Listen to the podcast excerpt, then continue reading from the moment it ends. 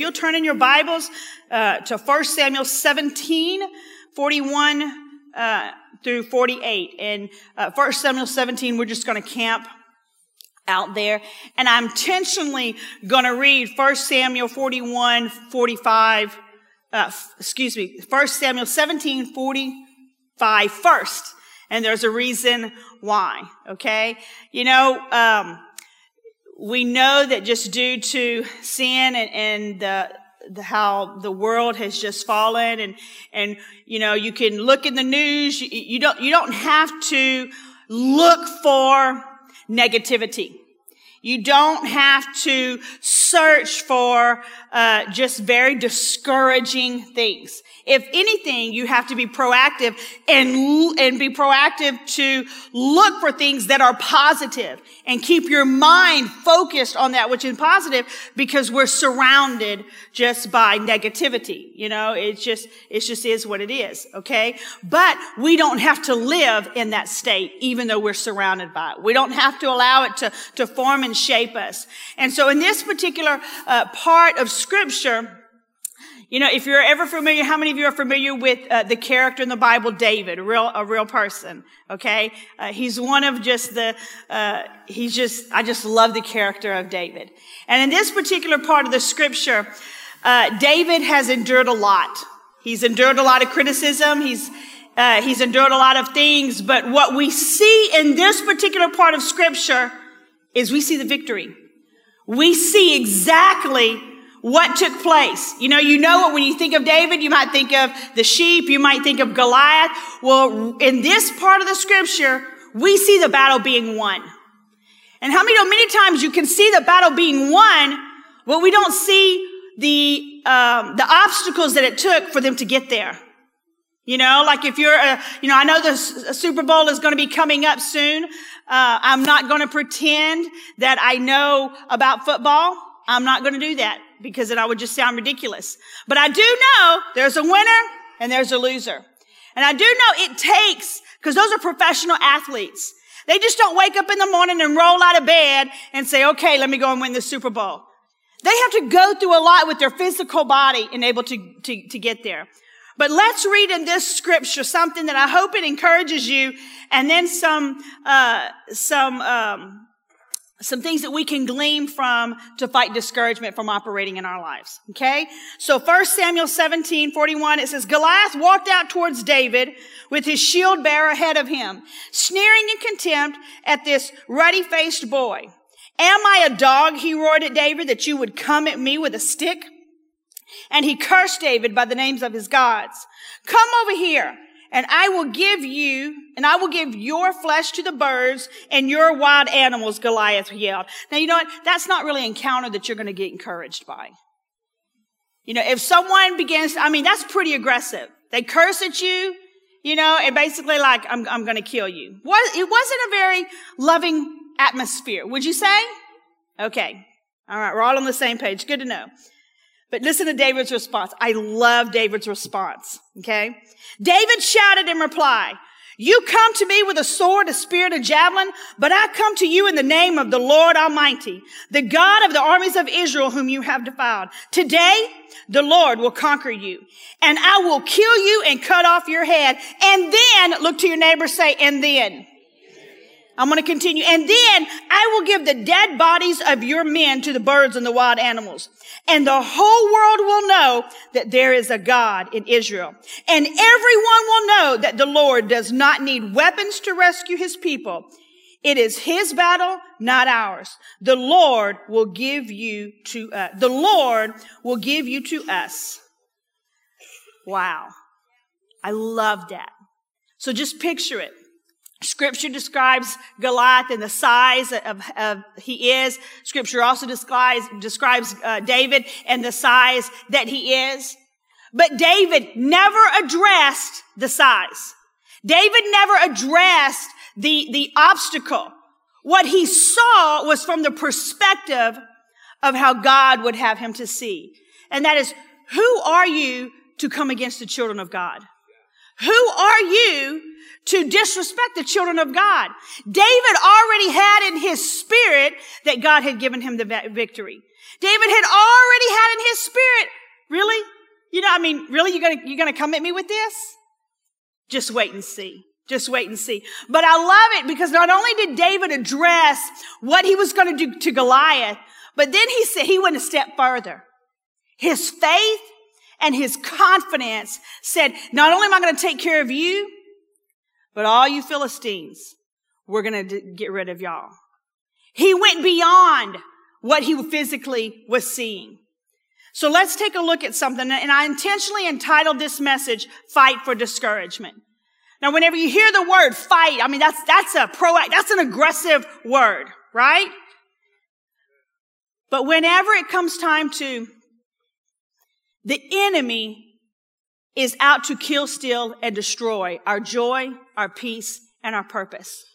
And he will bring lies and shade to discourage us.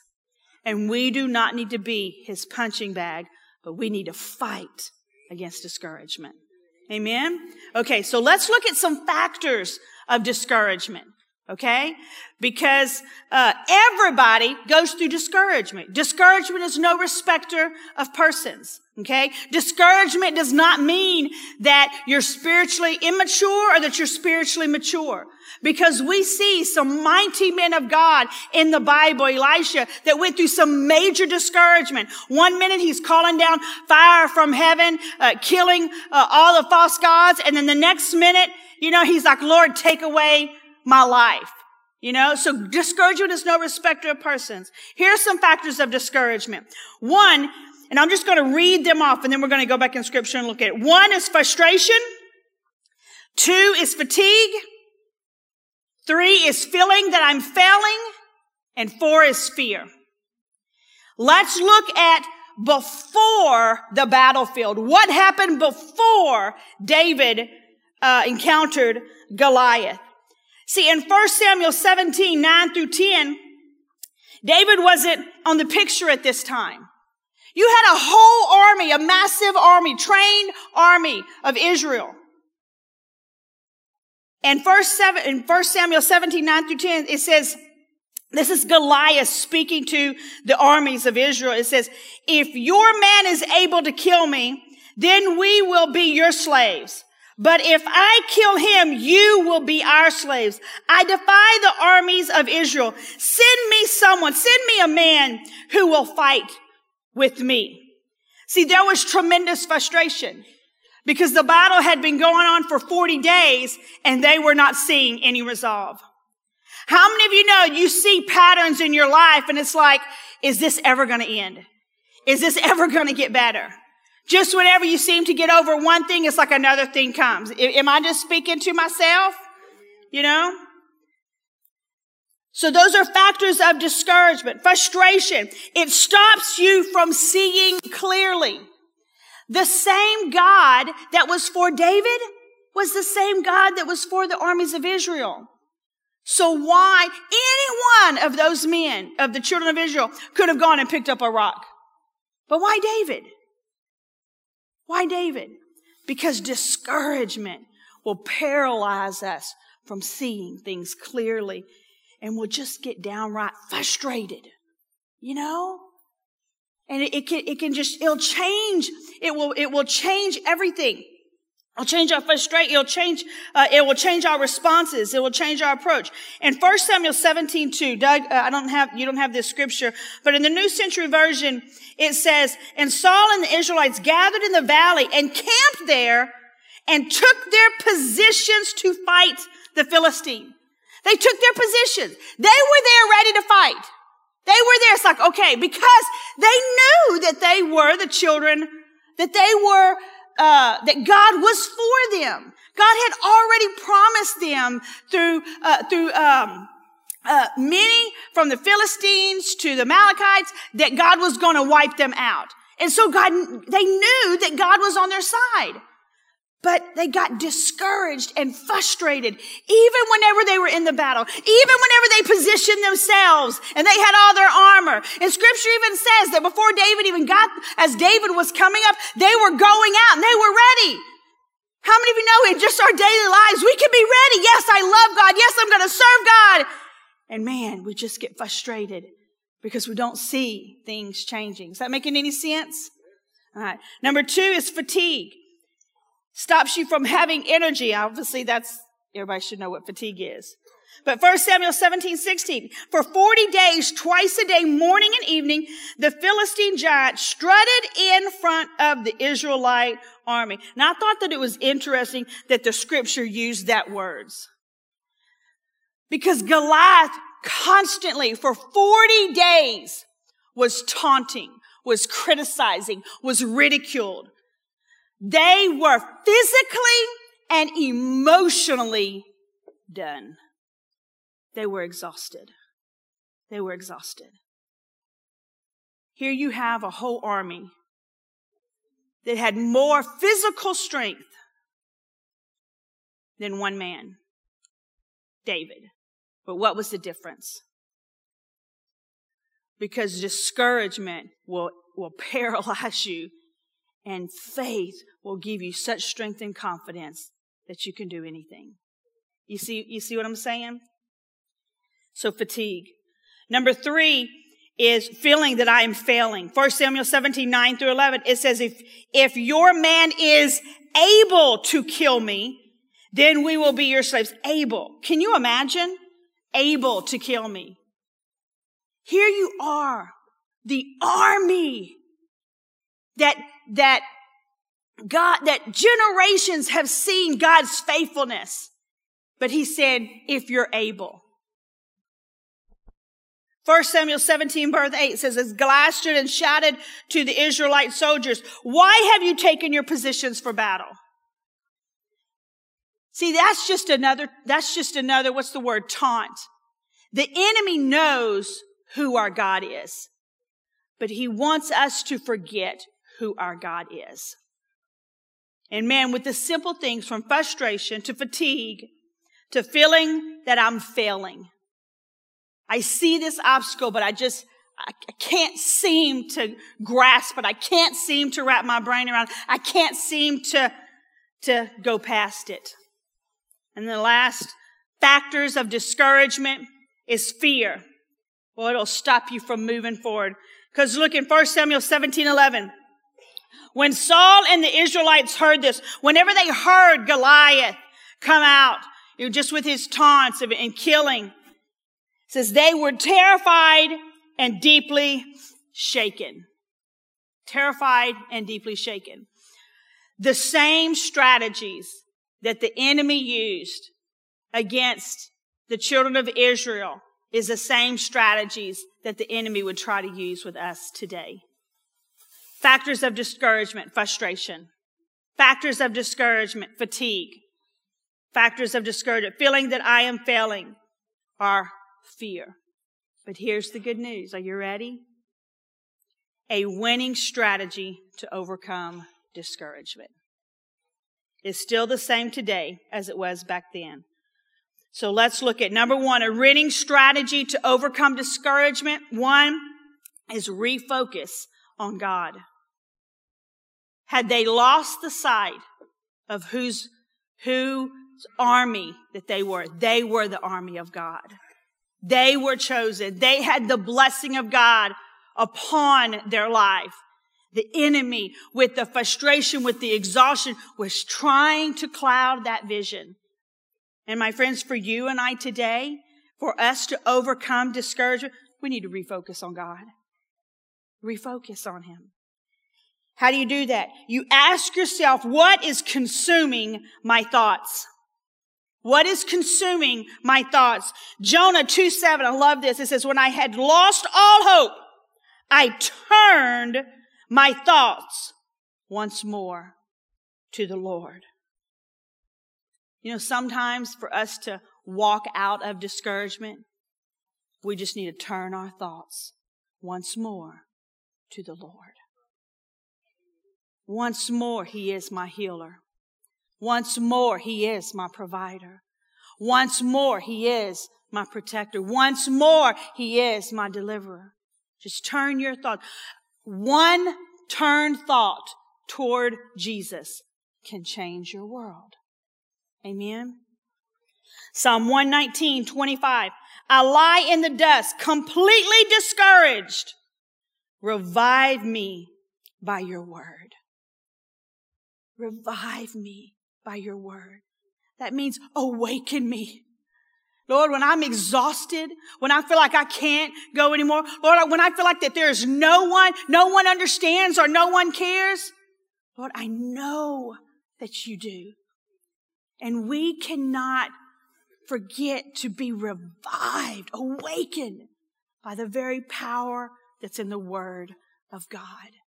You have to refocus on God, and we do that going to His Word. I love it Hebrews 4, 14 through 16. It says, Jesus, the Son of God, let us cling to Him and never stop trusting Him. So let us come boldly to the throne of our gracious God, and there we will receive His mercy, and we will find grace to help when we need it. Ephesians 3:20 by his mighty power at work within us. Come on, look to somebody and say, He is able. Come on, I'm going to continue to accomplish infinitely more than we would ever dare ask or hope. Do you find that whenever you're refocusing on God, you are becoming, you will become more vulnerable. You will become more transparent, but what is the, what the roles that are shifting is you will become more dependent upon God because your faith will be in God and not in yourself and your situation and your circumstances. See, when we become discouraged is because we are allowing our thoughts to consume us of the problem at hand. Goliath was the problem at hand. But we cannot lose focus that God is on our side. God has given us victory. Says, how has he done that, Dixie? Oh, you know how he's done that. By the work on the cross and by the blood of Jesus. Okay? See, when we begin to refocus on, on the word of God, it begins to stir up faith within us. It begins to establish new faith within us. And my friends, when we are hearing and we are focusing on the truth of the word of God, it will identify discouragement that is operating, or it will even identify a wrong thought that has been entangled in your thinking that has distorted you from, and then making decisions upon that wrong thinking. But here's the good news. The word of God will expose that and it will hit discouragement right between the eyes and it will fall. Isn't that cool? It'll do it every time. Because that's the power that is in the word. That is the power that's in the word. See, in 1 Samuel 17, 32, uh, in the new um, century version, David said to Saul, you know, at this time he had already heard the interaction with Goliath. He had already talking to some of the some of the troops, and so when he went, when he goes to Saul, because he realizes, hey, you know, if someone's going to kill Goliath, man, first of all, why haven't y'all done it already? You know, um, but um, so he goes to Saul, or someone gives word to Saul that Goliath, that David was totally willing to just knock out the, the, the giant, you know? And so when Saul approaches, when David approaches Saul, he's like, oh, no, no, no. No, no, no, no, no, no. You, Goliath is a warrior. You're just a boy. You know, but listen to David's resolve to this. Listen to David's resolve. David said to Saul, Oh, don't let anyone be discouraged. I, your servant, will go and fight the Philistine. He's in the presence of a king. But with such confidence. He wasn't even, here's the cool thing. He wasn't even a, he was not a soldier. He was a, he was a shepherd bringing a message uh, back to his father, but some food to check on his brothers and their captives and their captains. You know, he was not even a soldier. But yet he had the courage and the bravery of a soldier. Why? Because he had spent much, much time focusing on who God was. 1 Samuel 17, 37, it says, The Lord who saved me from the claws of the lion and the bear will save me from the Philistine. Daniel began, not Daniel, David begins to tell Saul what happened and how God had, had, uh, just, uh, given him strength and the ability whenever the enemy of, of these animals would come, David would kill, David killed them. And so he's sharing this obviously with King Saul. Now let's just pause for a moment. It's a lion and a bear. And he's speaking so casually. He's speaking, oh, I just grabbed it by the jaw and I ripped it. It's a lion and a bear, people, not a possum.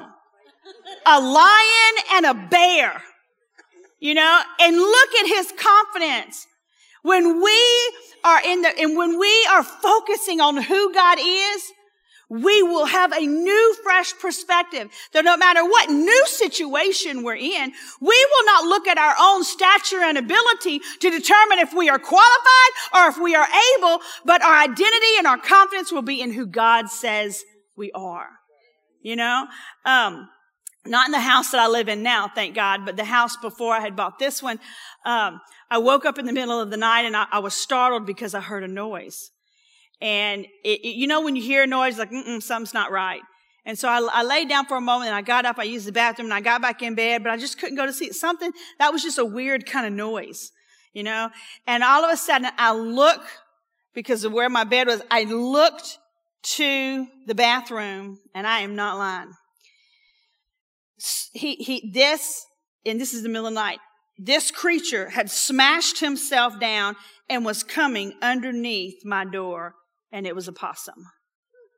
Don't ask me how he got in the house. I just know he didn't belong. And I will tell you, him and I had a stare down. And I will tell you, he won.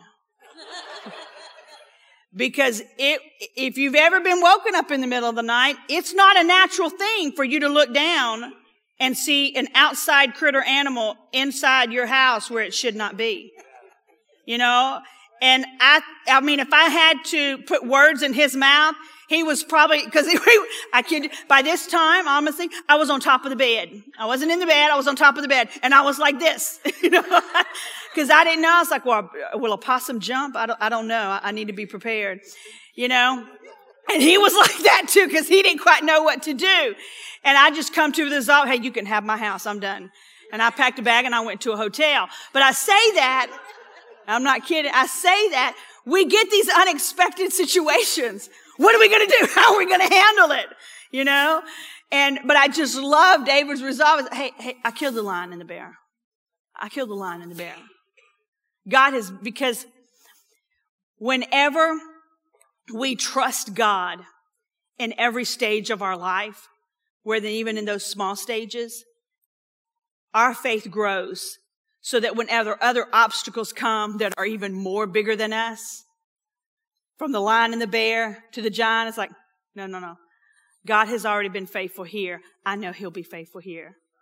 That mean? And that faithfulness of God, that character of God, it will carry you as you're refocusing your mind on God.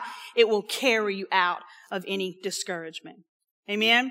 So number two, um, a winning strategy to overcome discouragement is refocus on God. Number two, and okay, and this is, this is, this is real spiritual. It's not real, real spiritual. I'm just joking.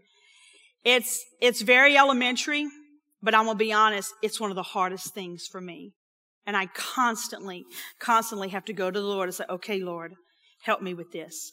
Number two, as far as the strat, winning a strategy to overcome discouragement is rest my body. Rest my body. For 40 days, they were constantly, 40 days, twice a day, AM and PM, they were constantly getting this ridicule.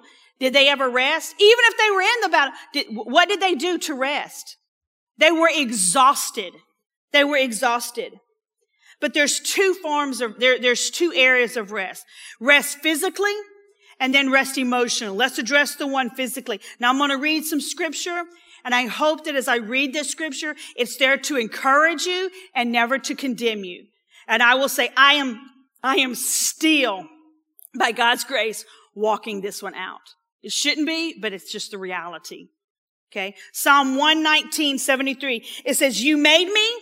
You created me. Now give me the sense to follow your commands. So what do you mean, Dixie, follow your commands? I'm so glad you asked.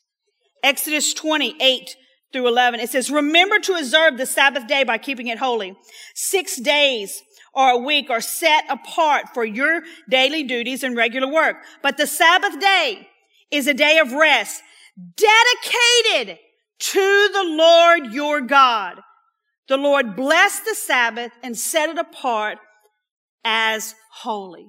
Is it possible that discouragement that you might be facing or walking through is just because you're physically exhausted? Here's the resolve rest. Rest. Seriously.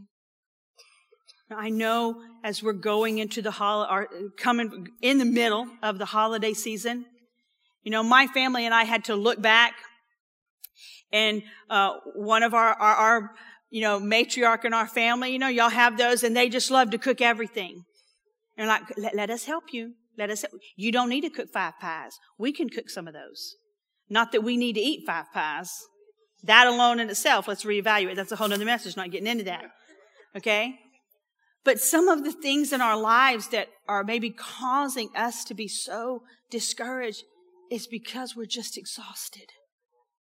And it's like, I let, scripture says that whenever we obey this command, it's dedicated to the Lord and it's holy.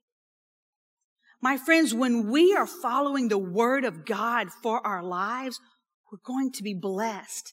And this resting is the same thing. You know, I know I've heard pastors say it's easier for us to focus on the Ten Commandments. Hey, you know, one, put God first, two, worship only God, three, respect God's name, four, keep God's Sabbath day. Okay, I'm going children's church mode here. You know what I'm saying? You know, be faithful in marriage. Those seem to be magnified, but resting was on there for a reason. Because God knows that if we're going to serve Him on this earth, if we're going to position ourselves for battle to recognize the enemy's attacks, we have to be rested.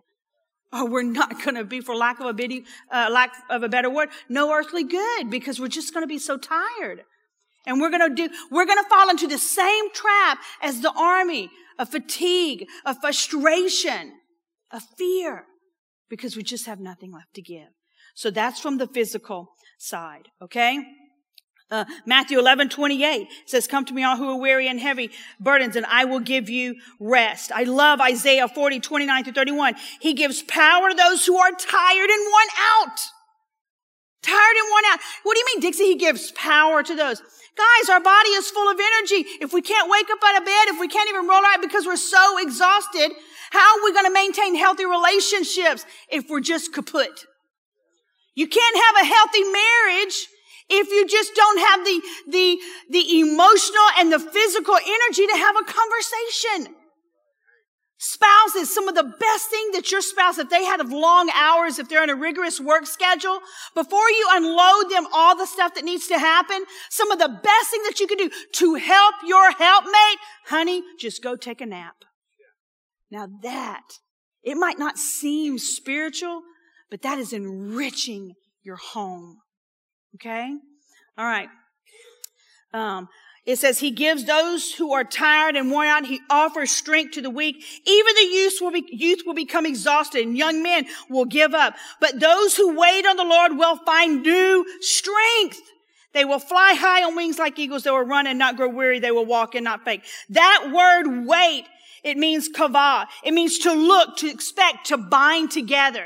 It means when we have our faith in Jesus Christ and we look with an expectation of what he's going to do and what he, and how he's going to move in our lives, then we can have the resolve and the peace and the strength that comes from that and not stress. What is he going to do? I don't see him moving. You know, how am I going to fix this situation? Do you understand what I'm saying? Now we have the other part of rest my body. We have the emotional tired. You know, as the holidays come, holiday seasons can, people can experience different things. You know, some for the holidays, it's yes, let's, let's have a family, let's eat, let's have a party, let's great. But if somebody has lost a loved one, they're going to experience something different. Or if there is stress in a relationship or a strain or even a broken relationship, Sometimes the holidays, instead of them being a time of just celebrating just what we are thankful for and just the gift of God by sending his son Jesus, it can cause discouragement. It can cause discouragement. And you can actually be, just become emotionally drained and just want it to pass, quite honestly. Because those traditions maybe that you used to do with your loved one, you, you don't do them anymore because they're not there. Are those things that you would like to do or like to see with your family? The relationships are just too strained. And it's heartbreaking and it's discouraging. But my friend, there, there's good news. In Hebrews 10, 23 through 25, it says, without wavering, let us hold tightly to the hope we say we have. For God can be trusted to keep his promises. You know, I find that it was interesting that that scripture, before we read the second part, that that scripture is there because God has wired us all to want to have significance and belonging. And whenever you're around the holidays, it's like, hey, you spend time with family. And if there's a disruption in that, it can really bring such discouragement to our lives. But listen to what this next part of the scripture says. Think of ways to encourage one another to outbursts of love and good deeds. Let us not neglect our meeting together, as some people do, but encourage and warn each other, especially now. My friends, this is talking about the church coming together. Psalm 68 6 says, For God places the lonely in families. If you are walking through this holiday season and you are discouragement is just really wanting to just grip you in such a way because some of your family dynamics have changed. My friend, you have a family in the body of Christ. And you do not have to be alone. You know, um, and you say, Dixie, okay, how is that? Listen, there are two events that are coming up that are very, and they're free.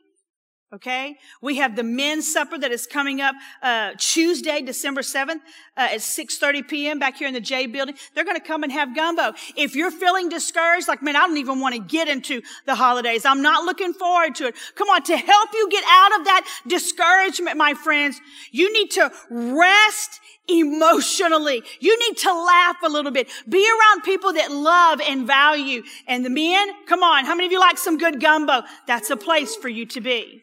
Okay?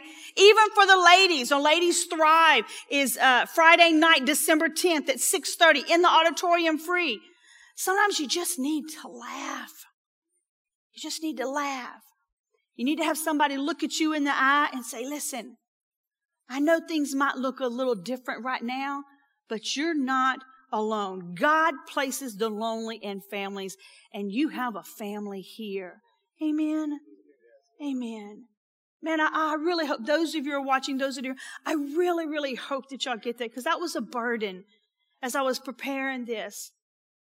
Because as Brother Francis many years ago said, there's not an accident that family life is called family life. And, and there should not be loneliness in the body of Christ. Because man, that will lead to such discouragement. Okay? So come on, just take that step, get in your car, and come and join us. Men's supper, ladies thrive night. All right? Okay, and then last, so look, come on, let's have a recap. A winning strategy to overcome discouragement. One, refocus on God. Two, rest my body. Rest my body physically and then rest emotionally. And we rest emotionally by coming together. Do not neglect our meeting together. Okay? And then number three, uh, how uh, winning strategy to overcome discouragement. And The last one is resist discouragement. Resist it. Listen to what in 1 Samuel 17, 26 through 30. This was as David had just, let me say that, as David had arrived to the camp and uh, the army, the army went out. He heard what Goliath said. Now the army is coming back in. And this is the dialogue uh, David was asking, he says, what's going on? Why is, why is Goliath still doing that? You know, is any, does anybody have a game plan? You know, what's going to go on? And so some of the, some of the soldiers saying, listen, uh, not only if some, the person that defeats Goliath, but they'll win the, the king of the, da- they'll win the daughters. I didn't say that right. They'll win the king of the daughter. Is that right? They'll win the daughters. Anyway, you know what I'm going with. They'll win the daughter of the king. There we go. Okay. And then they'll stop paying taxes. They won't have to pay taxes. Now you would have thought over those two things, they would have been every man uh, alive in the camp would have been like lined up. But see, discouragement even stops you from seeing your blessings that God has for your life, from seeing them, from walking in them. Okay? Listen to this. And so David's oldest brother, Eliab, hears this dialogue. And listen to this. But when David's oldest brother Eliab heard David talking to the men, he was angry. This is Eliab being angry. What are you doing around here anyway? He demanded. What about those few sheep you were supposed to take care of? Hmm, through shade. Okay.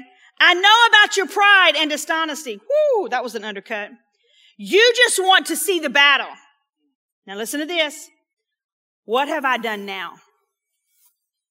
David replied, I was only asking a question. Whoa, whoa, whoa. He walked over to some others and asked them the same thing and received the same answer. For David to respond, what have I done now? There has, there was obviously tension and that type of interaction with his brothers before. But this is so key. When you and I are faced with character attacks, slander, a negative report, or no support, remember people are not your enemy. This dialogue between David and his brother was pivotal because if he, I believe if he would have engaged and entertained that very conversation, people are not your enemy. But because of bitterness and jealousy that was in Eliab, that was implanted in him way before, because David was the one that, that, um, that um, Samuel had come to anoint and not Eliab. That was a big, big thing. Normally, the first son ha- has has the rights of that, but he wasn't because God didn't look on the stature of man. He says God looks at the heart, and David was the one that was well pleased with God, that God was well pleased with. And so Eliab had bitterness and anger and frustration in his heart, and he just spewed it right there at David. David's very purpose, God had called David to destroy that Goliath, without a doubt. But what would have happened if David would have engaged in an arguing battle and trying to defend himself and his character with his brother? it would have got him distracted of the very purpose of what God wanted him to do. Even possibly to the point, oh, my goodness, I can't deal with you anymore. I just came here to bring some, some grains and some cheese. I'm going back and seeing dad. And he could have missed out on something bigger that God wanted to use him to do. Don't entertain or engage in the very thing that Satan is wanting to use to discourage and distract us from the purpose and victory of God in our lives. Amen. Because Colossians 3:13 it says, "You must make allowances for each other's faults and forgive the people Give the person who offends you. Remember, the Lord forgave you, so you must forgive others. And the most important piece of clothing you must wear is love. Love that is, is what binds us all together in perfect harmony and let the peace that comes from God, that comes from Christ rule in your hearts. There's no doubt that because David clothed himself in love towards his brother, he was able to move on to the next phase that God had for him. There's no doubt that when David clothed himself in love, that he was able to position himself in the, the battle for victory because what was the next thing once he had agreed that, that Saul was, that he was going to fight the battle? Saul begins to put other clothes on him. We do not need to take other people's blessings and try to put them on ourselves. God has something blessed for us. We just need to not allow discouragement and distractions to keep us from the purposes and plans of God. Amen? Mm, that's so good. I encourage myself. Okay. Satan used discouragement and distractions to rob us from the peace of God. And in a discouraged state, we can begin to doubt the purpose of God for our lives and can become slacking and trusting in God with our lives. We can't afford it. We can't afford not to trust God. That's why the enemy tries to come to bring discouragement. My friends, you can recognize it. Recognize, okay, I'm going to refocus on the truth of what God says about me. You know, I'm going to re- evaluate my life. Have I just, have I been working seven days a week nonstop, 90 to nothing? Okay, hold on. I really encourage you. Look at what you're spending your time on. You know, I always, a lot of times there's always projects that come up, but at the end of the day, it's like, okay, is this going to affect heaven or hell? If you, now I'm, I'm serious, I'm not trying to make a joke. If you did not get your Christmas lights up on the outside of your house because you're so exhausted, it's okay. You're still going to heaven. You know, I appreciate decorations. I like pretty things, but we have to refocus on those things that are very important so that we do not allow them to take place of being on the throne of our heart and only God. Amen. My friends, in this message say, come on, fight, fight for, fight against discouragement. Fight against it. Don't let the enemy, Satan, have the final say so in your life. Come on. When you find that those stresses are wanting to come, when you're finding that you feel like you're being attacked, whether it's from a coworker or a family member, come on, stop right there in your tracks. Remember, people are not your enemy. And you just, I really encourage you just to kind of take your position. You know, take your ground and begin to just declare and just begin to speak over your mind and over your soul. I will have peace. I will be healed. I will have the favor of God. I will have a great marriage. My family will serve the Lord all the days of their life. Come on. You got to begin to believe it. Stake your ground and stand it and speak it. Don't allow the enemy to take, don't allow the enemy to bring discouragement and you stay there. Okay? Because 1 John 4, 1 through 4. Come on, how many of you know it? You are from God, little children, and have overcome them. Because greater is he that is in you than he that is in the world. Come on, would you stand to your feet? So right now, with your head bowed and your eyes closed, I just want you to get a visual. I want you to get a visual of 1 Samuel 17, 45. I want you to get a visual as David was on that battlefield. And David began to shout, you come at me with a sword and with a spear, but I come to you in the name of the Lord Almighty. And today the Lord will conquer you. God wants us to be encouraged that He loves us and that He values us. He wants us to be encouraged by us refocusing, reminding us, hey, I'm here. I'm for you. I love you and I value you. And I want you to live this life that I have given you with joy. And not with, I just wish this day would end. So, Father, I just thank you right now for every person in here. If you are in such a place of discouragement, and you say, Dixie, I, I'm in that place of discouragement because I don't feel like I have any hope. I don't know God.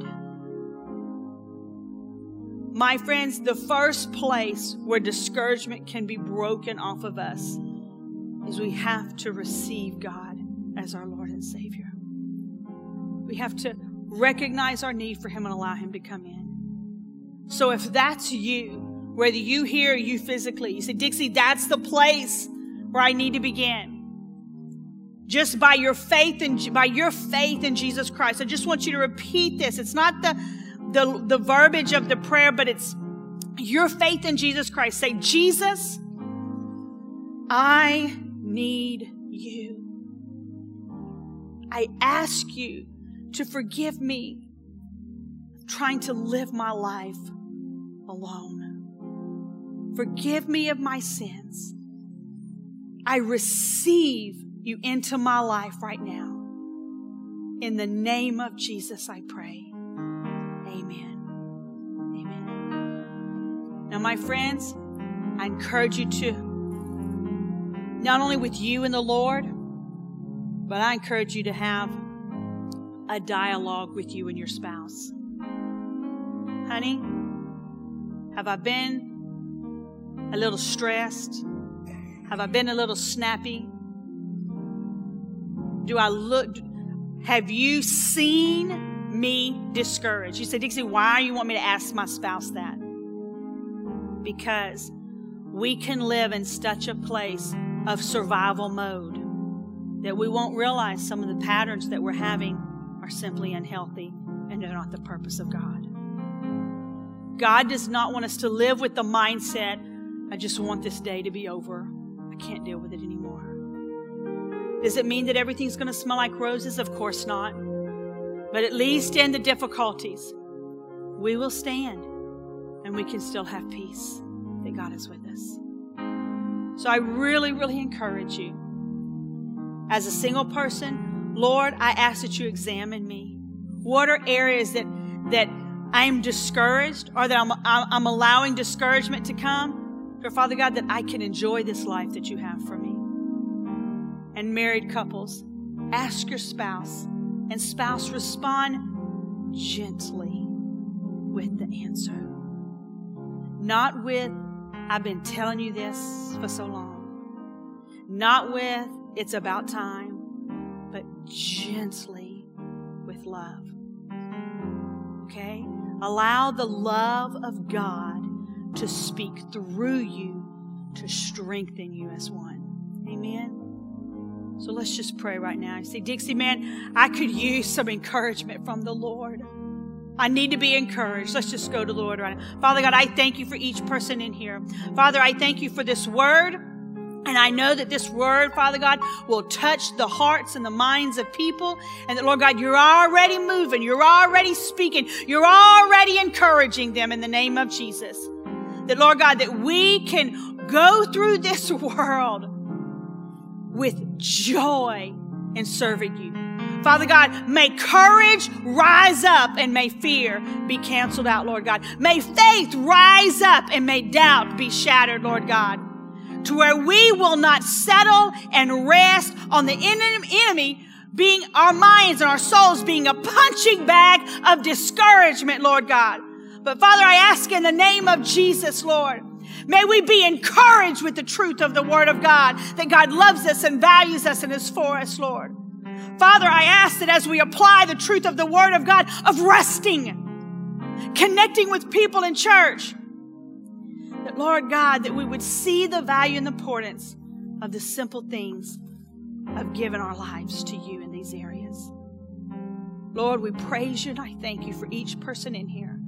Father, may your grace rest upon them. May your peace rest upon them. And Father, may you flood their spirit and soul with the encouragement of the truth of the Word of God. In Jesus' name I pray. Guys, we love you. We're so glad you joined us tonight. If there's anything that you need, we're here for you. God bless.